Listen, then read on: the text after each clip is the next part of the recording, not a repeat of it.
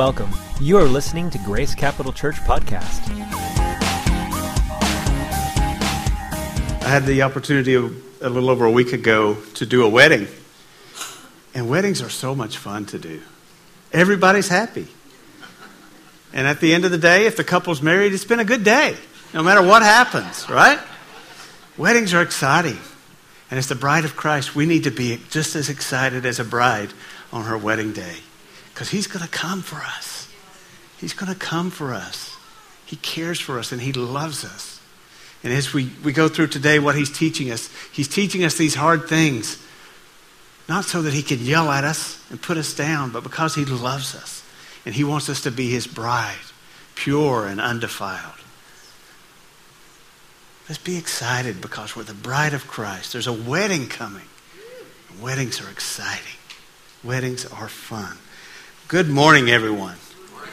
Richie, thank you so much for your sensitivity to the Holy Spirit.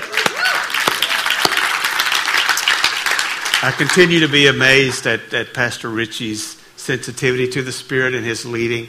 You know, he, I don't know if you've noticed, but he is like insanely talented.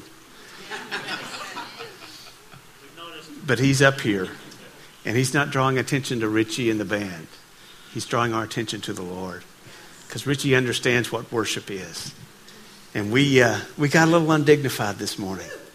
And the Holy Spirit was here with us, and it was all good. It was all good. So we're going to continue with this series on the bride, and we're going to uh, do it quickly as, uh, as I look at the clock. Um, so today we're going to move to the, the letter to the next church in, in uh, Revelation 2. We'll start with verse 18 if you want to go ahead and turn there. Uh, but first, kind of recap Pastor Mark was here last week. He was on fire. Yeah, were you here? Did you hear? Yeah. He gave us a great message. I felt like I got a little bit of a spanking, but I think that was good. Maybe I needed one. But he, he gave us some real great truths from the Word. And he shared with us and he challenged us. But you know, at the very end, he said, I love you. I don't judge you. I don't condemn you. We love you. We want God's very best for you, and that's what we want. So today we're going to keep moving in the direction that we've been with, with this series. And today's message has some similarities to what Pastor Mark preached about last week because he talked about how culture kind of creeps into the church. I like to call it culture creep. It creeps in and we accept things and it's kind of a slow fade, but it happens, right? Culture creeps in on us and we start accepting things that uh, we never would have accepted in the past. We start uh, doing things that we never would have done in the past. And it's because we, we accept this culture that creeps into the church and creeps into our lives. The things that come from outside the church that creep in. Well, today we're going to talk about some of the things that maybe don't creep in from outside the church, but creep in from inside the church uh, as we uh, talk about this next letter to the church in Thyatira. That's in Revelation 2, starting in verse 18. And I'll tell you up front, the word Thyatira doesn't roll off the southern tongue very well. So I'll do my best with it, and uh, I'll do my best with it. So let's, let's get started um, in the scripture because um, what, what we're going to read here today is, is again, a, a way the culture um, changes us, a way that things change the church and, and take us into unrighteousness. And we forget really that we carry the righteousness of God because of what Jesus Christ did for us on the cross. And sometimes as we get um, bullied around even by our culture and by, by some, some people and some uh, uh, uh, groups of people with a certain agendas that want to bully us into to tolerating what they have to sell, for lack of a better word, then we go down that slippery slope and we kind of forget about that righteousness that we have in Christ Jesus. So let's look at that. Um, in the book of Revelation 2, chapter, uh, chapter 2, verse 18 to 28. And to the angel of the church in Thyatira write the words of the Son of God, who has eyes like a flame of fire, and whose feet are like burnished bronze. I know your works, your love and faith and service and patient endurance, and that your latter works exceed the first. But I have this against you, that you tolerate that woman Jezebel, who calls herself a prophetess and is teaching and seducing my servants to practice sexual immorality and to eat food sacrificed to idols. I gave her time to repent, But she refuses to repent of her sexual immorality. Behold, I will throw her onto a sick bed, and those who commit adultery with her I will throw into great tribulation, unless they repent of her works.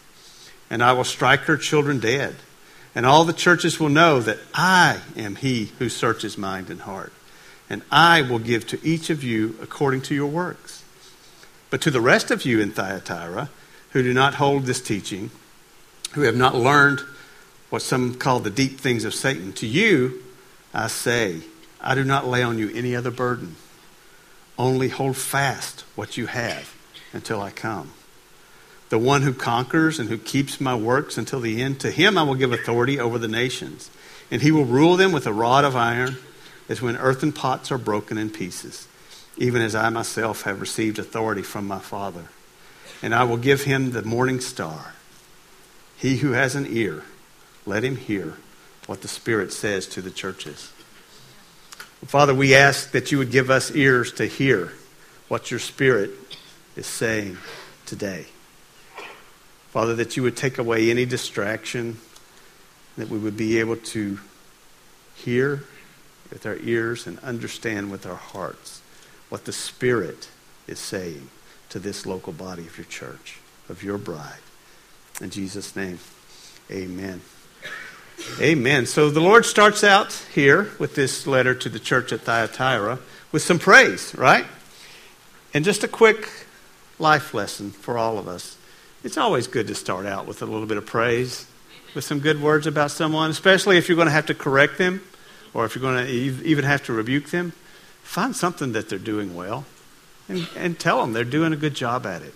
It's not insincere. You know, be truthful and be honest but find those good things that they're doing and encourage them in those things.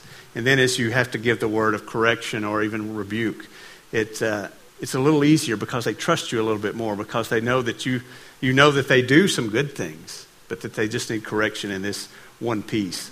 Uh, so that's just a little free bit of life lesson there uh, for all of us. So this church, uh, you know, in Thyatira, the Lord started out uh, speaking to them, and, and He knows their works. He, he knows that they're faithful, they have faith, they patiently endure, they love each other, and Jesus praises that and celebrates that. These things are good, and the Lord does notice these things. He notices them and He celebrates them with us, the churches. He did in this church way back in the book of Revelation, and He celebrates that with us today. He loves to see us do good works and to do good things. His church doing well pleases him. He loves to see his church doing well. That's you and me. He loves to see us loving each other and loving the world and patiently enduring as he asks us to do. So, what we have to do then is, as we're doing those works and as he uh, calls us to those works, to remember our first love. You know, a few weeks ago we talked about that. We talked about the church at Ephesus that uh, they were doing these good things, but they had forgotten their first love. So even as we do these great works, even as we do these good deeds and good things and love on people, we have to remember that it's because of our love for the Lord. It's because of what Jesus has done in our heart that we do these things. It's really, it's all about a soul. It's all about those who are yet to come, who we get to share Jesus with because we love him that much. So after Jesus praises them for their, their good works and their love and their faith and their patient endurance, you know, he tells them that he has a problem with them. He tells them that, uh, that there's something that he wants to discuss with them and correct that they're doing. He wants to correct them. Even in their loving and faithful and, and endurance, Jesus wants to correct them on some very important things. And I think today's church also needs some, some correction on this very same topic. This very same topic. Jesus isn't happy that they tolerate this woman that they called Jezebel. She was calling herself a prophetess. Now, if you read the scripture, take a look at it again, it does say she called herself a prophetess. It doesn't say that she was one. It doesn't say that the church leaders recognized that in her and called her a prophetess. She called herself that. So that lends me to think that maybe she has her own agenda, that maybe she's kind of willing to bully herself into uh, her agenda and the things that she wants to see in the church, the things that she wants to bring in the church that maybe since if she calls herself a prophetess and sets herself up on that pedestal, that she has that stage and that ability to do it. She led them into the, this practice of sexual immorality and the practice of eating food that had been sacrificed to idols, things that are definitely against what the Word of God teaches us. Now, when, when we hear these teachings, we can go back to the Word of God. And let's, let's say uh, uh, something's happening, happening in our culture and we want to know is that good? Is that, is that crazy? What's going on with it? Well, we can always take it to the Word and, and weigh it against the Word. Look at it against the Word and say, what does Jesus say about this? What does God's Word say about this? It's very possible that whatever's going on in culture is not a bad thing. It doesn't go against the Word, so we can embrace it and accept it. But there are those things that we need to stand up against, that we need to stand for, and say that we uh, cannot tolerate these things that are changing because we're going to stand with the truth, the truth of God's Word. So, this Jezebel, we'll give a little background on her. A lot of scholars, many scholars, believe that the, the name Jezebel here in Revelation 2 wasn't really the name of this lady in the church, uh, that it's more of a representation of a Queen Jezebel from the Old Testament. And we'll talk about her in just a couple of minutes. Uh, but this, this lady was, uh, uh, in, in the book of Revelation here that we're talking about, this Jezebel, she was bringing things in through her own agenda and her own ways that uh, were not coinciding with what the Word tells us and not coinciding with what Jesus taught just a few years before. So that's what, uh, that's what this Jezebel from Revelation is doing. But the Old Testament Jezebel is, is kind of what uh, we, we feel like maybe it's a refer back to her and what she was doing. And you can look in, in the book of 1 Kings, 20, uh, 1 Kings chapter 21. And we can see, if you want to flip over there, that's fine. If not, jot it down and you can read about it. Um, and it tells, uh, this, this uh, chapter 21 gives a great synopsis of really who this Jezebel was. She was a queen of Israel. Her husband's name was Ahab, he was king. And uh, so they ruled in Israel for a certain time. And notice that there is a place for Jezebel in this kingdom. She was the queen, so there was a place for her. And as we read through here, we'll find that uh, that, that was great. Her place as queen was good. But when she took the authority of the king and she tried to carry his authority, that's when things started to go downhill and things started to happen. And that's, that's how the, the, uh, the name Jezebel got carried over into the book of Revelation because she carried that, that same persona uh, into uh, the book of Revelation. So in chapter 21 of 1 Kings, starting with verse 5, it says, But Jezebel, well, let, us go back and give a little backstory first. Uh, King Ahab had his uh, palace or whatever where he lived, and right next door there was a vineyard that he would like to have had. Uh, so he wanted to do the right thing. He went to the owner of the vineyard and asked if he could buy that vineyard. And the owner said no. He asked if he could trade a, a different vineyard because he really wanted this piece of land that was right next to the, uh, his, his home. And this person said no. He wouldn't sell, he wouldn't trade, he just wasn't interested. And so King Ahab, he might have been like a kind of a measly little guy that, you know, didn't have a lot of fortitude or whatever it takes. So he got all upset and depressed about this. And he ended up coming home and crawling into bed and curling up and being really sad.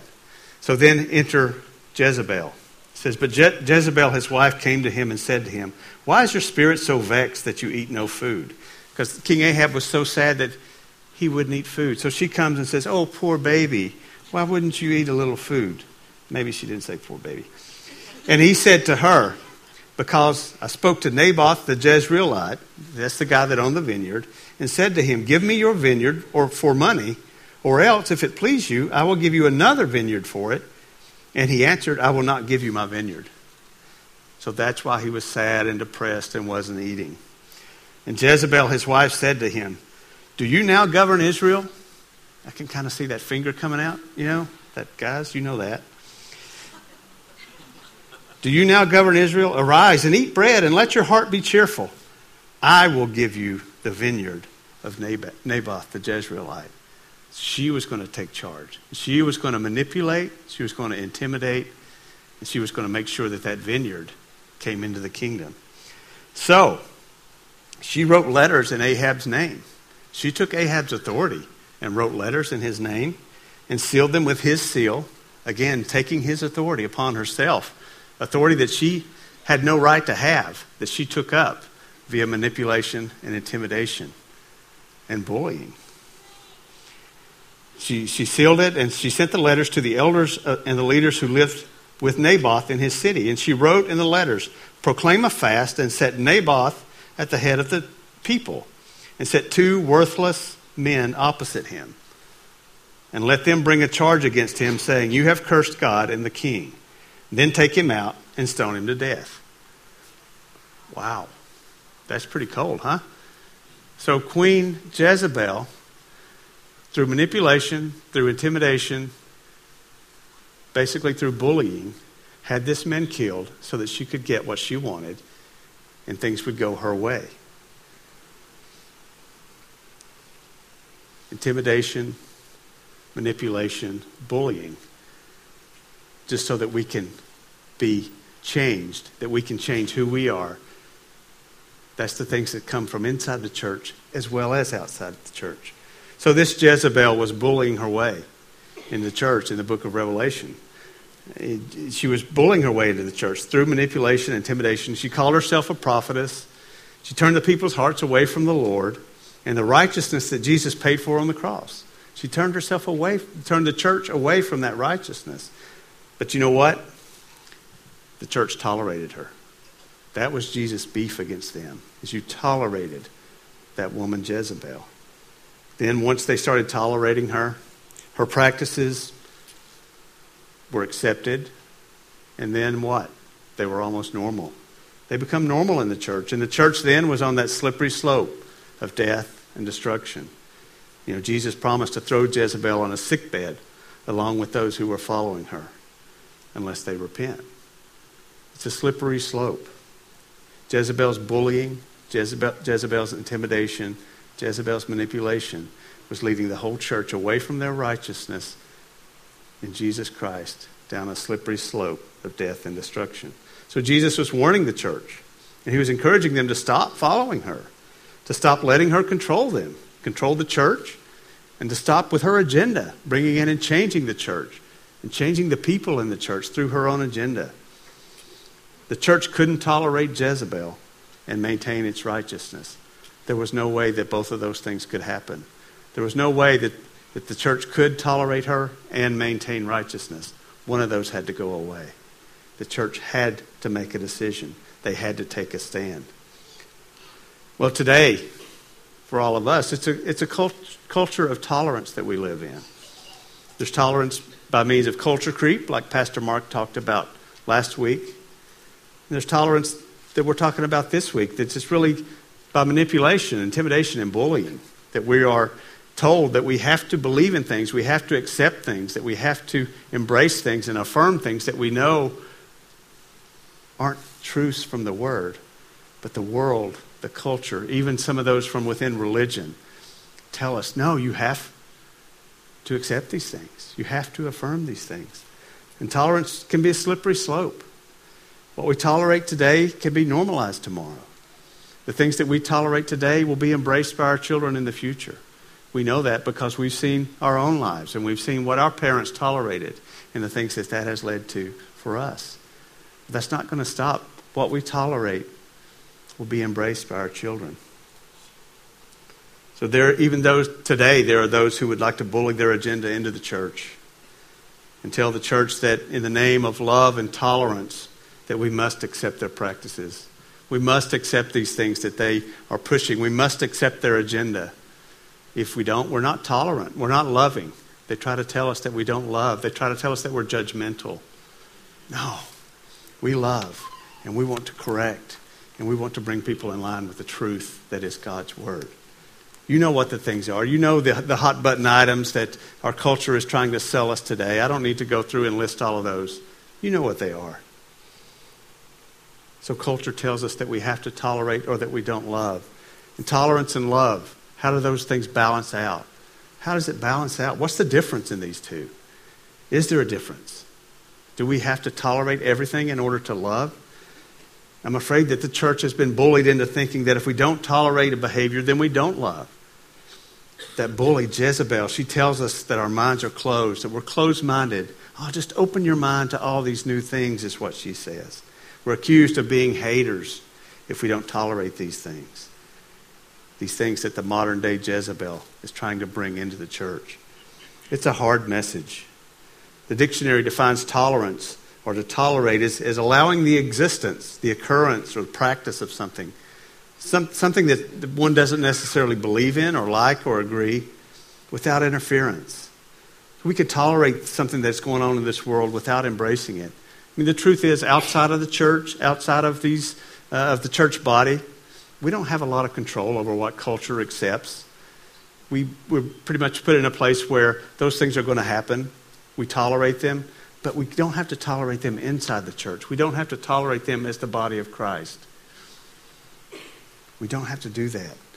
Our decision to tolerate in this society by loving those who God loves, but not allowing it in our church because God's word speaks against it, it doesn't mean that we're not loving. Like Pastor Mark was saying last week, we love. We care for people. We want the best for people. But we have to take a stand. We have to stand up. And then Jesus tells us, he tells the, the, the Thyatirans to hold fast what you have until I come. To hold fast what you have until I come. what is it that we have? What is it that we have that he wants us to hold fast to? What is it? Is it material things? Is it our money, our homes, our cars? No, we know that all things belong to the Lord. All things belong to the Lord. What we have is His Holy Spirit. What we have is His name. He's given us His name. He's given us His name. So we don't need to fear these bullies as they come in. We don't need to fear these things that culture tries to throw at us. Because a, bully's, a bully bullies best when we're afraid. A bully bullies best when we're afraid. We don't have to stand up for that.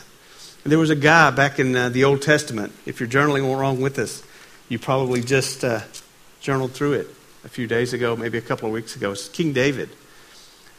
But it's David when he was a little boy. And his country, Israel, was fighting against the Philistines. And the Philistines had this big, scary, manipulative, intimidating guy. He was about nine feet tall, and his name was Goliath. And for 40 days, he taunted Israel. He taunted the army of Israel. He told them to, to come on, try to beat me. Try to beat me. Try to take me out. And for 40 days, the Bible says the army of Israel tolerated that. Now, don't you think they were a little upset at first? Don't you think they were irate on the inside? Who is this guy to stand up for that? And then after a few days, oh, that Goliath, I guess we'll tolerate what he's saying to us. It's just words. Sticks and stones can break our bones. And then it slipped into, oh, it's just Goliath. We'll just accept it. But then this little kid named David comes, bringing food to his brothers who are in the army. He, David's not even in the army. And he comes up and he hears what's going on. He sees what's going on. And he gets mad. He gets mad. He says, Who is this uncircumcised Philistine? Who is this guy? Who is it? He has no right. Does he know whose we are? Does he know who we belong to? Who is this uncircumcised Philistines? And, and you might say, why in the world do we need to know that he was uncircumcised? because do we really need to know that? Yes, that's important. Because if you go back into the uh, history of uh, uh, the, the, Jews, the, his, the history of the Hebrews, circumcision was God's covenant with them. When God instituted the act of circumcision, He said, This is our covenant. This is our blood covenant. And anyone who blesses you, I will bless. Anyone who curses you, I will curse. David remembered that. David knew that covenant. He knew it well. And he knew that Goliath's cursing of his army, of his country, would not stand would not stand. So what does David do? He stands up and, and he says, I'll fight this uncircumcised Philistine. King Saul tries to give him all the, the, the uh, armor and all the things to cover him, and it doesn't fit him, and he's all clunky, and he says, No, I don't need all that. Give me five stones, five smooth stones, and God's covenant. Give me five smooth stones and God's promises. That's all I need. So David took those stones and he went out to face Goliath. And Goliath taunted him, made fun of him. Who is this guy that's coming out after this great and powerful Goliath the giant? And you know the rest of the story. David took a stand. David took a stand because he knew whose he was. He knew whose he was. And today, as culture tries to get in to the church and change who we are, we need to know whose we are. Whose we are. We're God Almighty's. We wear his righteousness. In 2 Corinthians 5:21 it says God made him who had no sin to be sin for us. That's Jesus. So that in him we might become what? The righteousness of God. Do we know whose we are? Do we know whose we are? We carry the righteousness of God. All these bullies who want to come in and tell us we have to tolerate what they have to sell. No. No. We don't have to tolerate that because we know whose we are. We know that that covenant that started with Abram way back in the day through David, and then a new covenant through Jesus who shed his blood for us. That gives us what we need to take a stand. Because you know what? If David didn't take that stand, Israel for generations would have been ruled by the Philistines. They would have been captives of the Philistines for generations. If we don't take that stand, for generations, we're going to be captives because the things that we tolerate are the things that our kids are going to accept. We've got to know whose we are. We've got to stand up. We've got to stand up. So, in this letter to the Thyatirans, Jesus called for repentance. He called them to repent. So, as Richie and, and Chelsea sing for us, think about that. Think about the things that we need to repent for, corporately as a church, individually, those things that we've let creep into our lives, those things that we've let a bully come in and tell us we have to tolerate, and take a stand. Let's repent and take a stand. Take a stand because we know whose we are.